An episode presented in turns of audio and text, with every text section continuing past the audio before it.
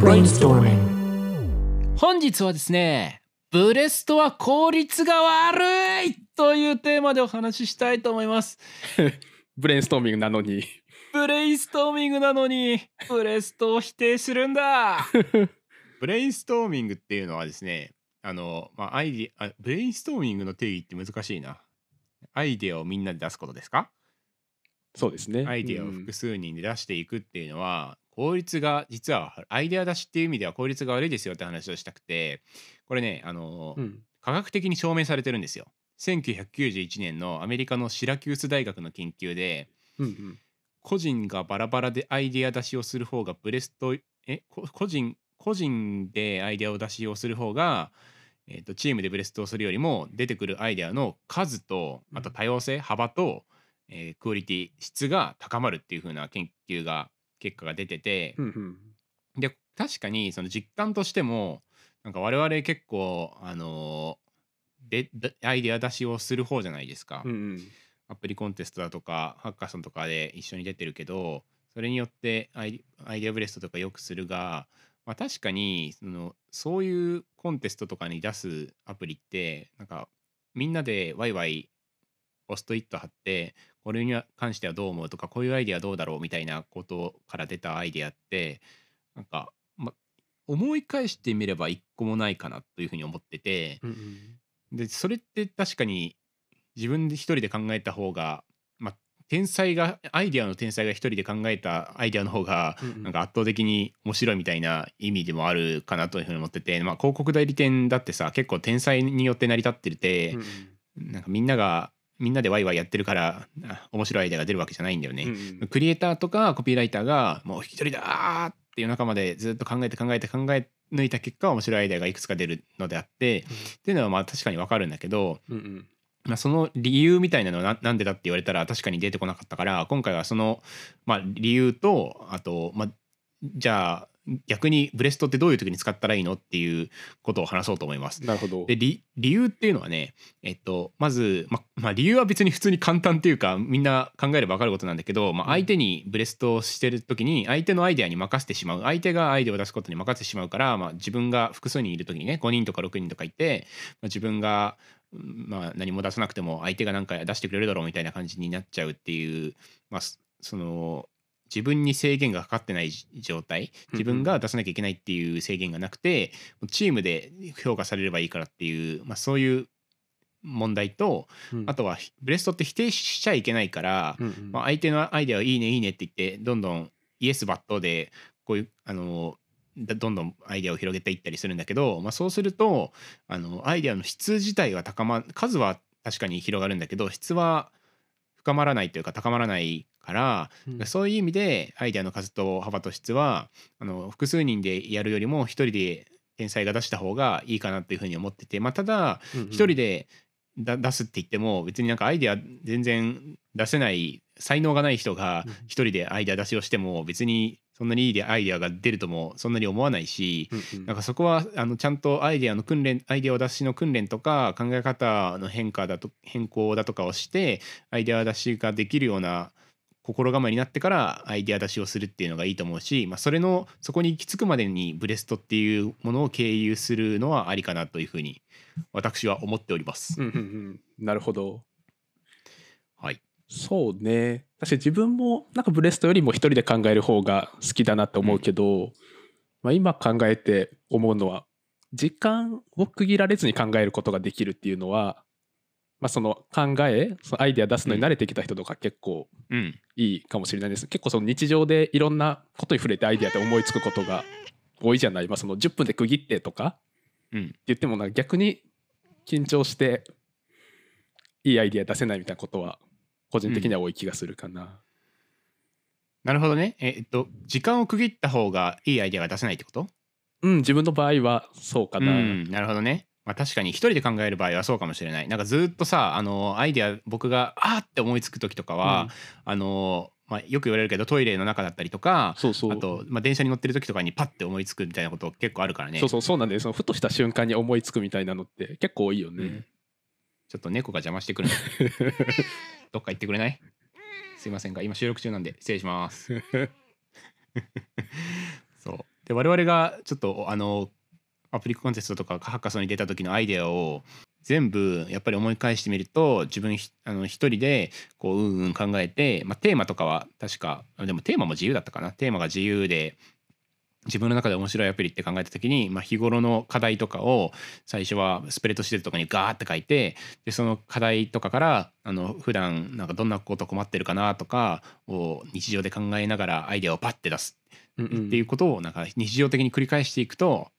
あこのアイデア面白いかもっていうのが、まあ降ってくるというか湧いてくるというか、うんうんうん、っていう感じだよね、いいアイデアの出し方っていうのは。いやそうね、確かに俺らのチームでやってた時も基本的に個人で考えてスラックとかにアイデア出してっていうので、うん、あこれいいねって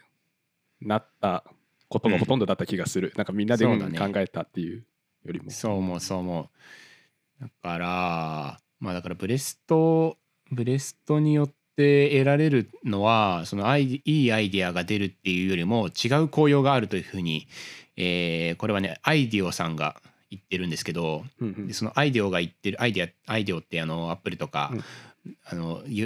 数々の有名企業のデザインをコンサル し, している世界的なデザインコンサルですけれども、まあ、そのアイディオがアイディオ曰くですね、えー、ブレストの効果っていうのはアイデアだけではなくて、えー、ふたつあります。組織内の記憶力を高めるっていうのと、うん、もう一つがメンタルモデルを揃えるっていうこのふたつがあります。なるほど。でも一つの一つ目の、えー、組織内の記憶力を高めるっていうのは、みんながブレスト中いろんなことをバーって話して、あの自分のエピソードとか自分の考えとかを話すので、あこの人がこういう考えを持っていたり、この人はこういうバックグラウンドがあるんだとか、この人はこういうことをやって今までやってきたんだなとか、この人はこういうことこういう考え方をするんだなみたいな記憶力、うん、その人に対す人間に対するなんかスキルとかナレッジとかバックグラウンドとかストーリーとか人間性とか、そういうことを記憶力を、まあ、みんなで高められるっていう組織内のチーム力みたいなのを高めるっていう意味で組織の記憶力が高まるっていうのが一つあります、うんうん、でもう一つがメンタルモデルが揃うっていうのがあって、これは例えばね、えーまあ、チーム内でもいいんだけど、例えばねあの企業 A と企業 ビー がなんか一緒にものを作りますって時に、なんかそれぞれが今までじゃあ、えー、とタクシーアプリを作りますみたいなお題があった時に、そのタクシーアプリって A 社から見たタクシーと ビー 社から見たタクシーって全然あのビジネス的に全然考え方が違ったりしたり、あと今までの経緯とかが全然違うっていう時に、そのタクシーっていうものに対してメンタルモデルをモデルをお互い、あタクシーというのはこういうことをあのあのあの会社では考えてるんだみたいなこととか、あのそういうのを知ってで一緒に考えを使用させていくことで、えっと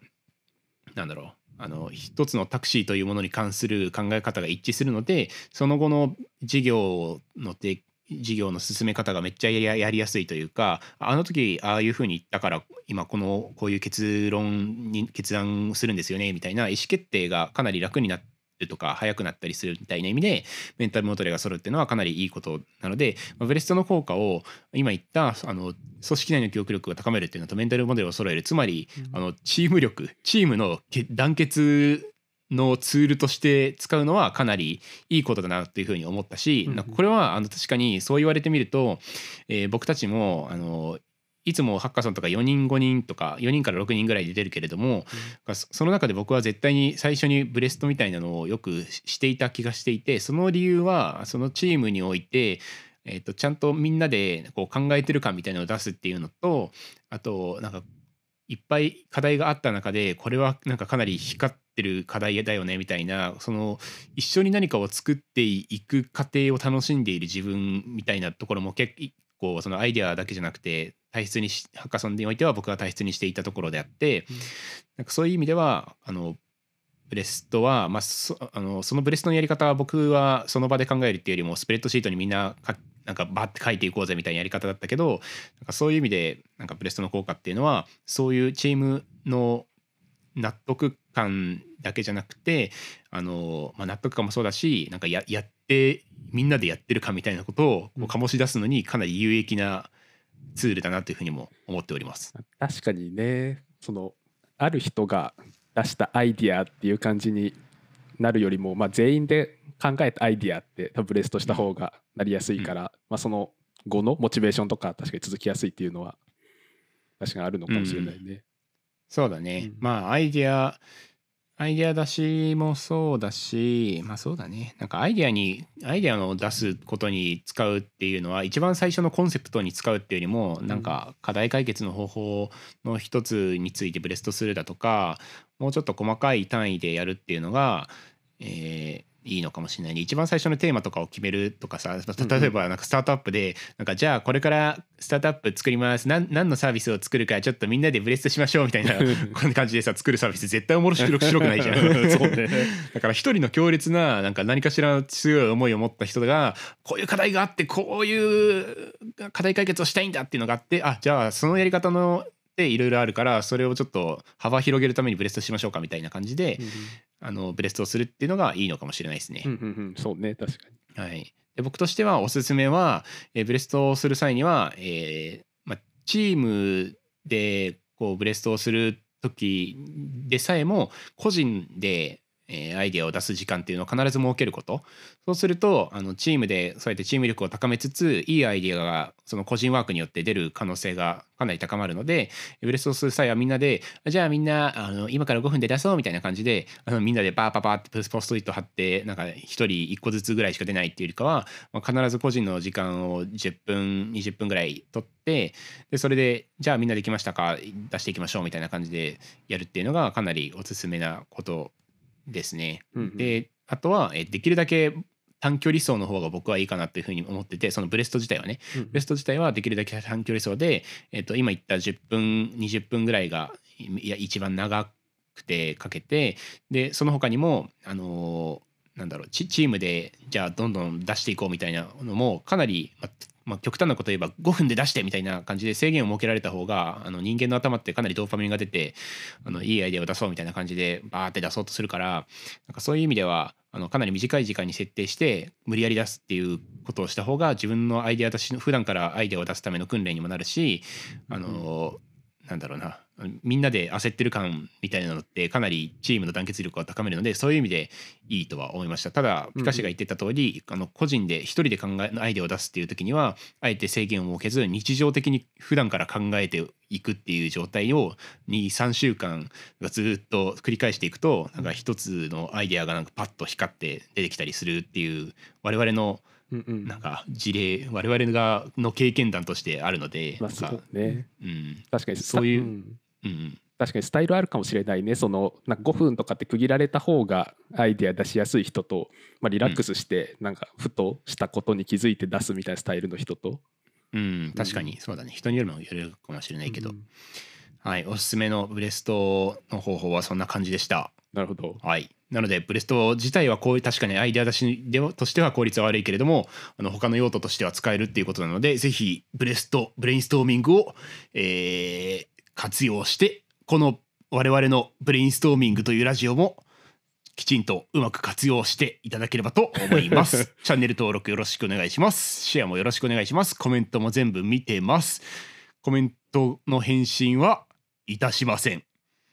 いとしません。いたしません。いた しそまうしなんょだ。う。いたしましょよっう。しゃ。ココメント返しします。はい、ありがとうございまありす。がおとうご疲れざい様ます。です。Brainstorming.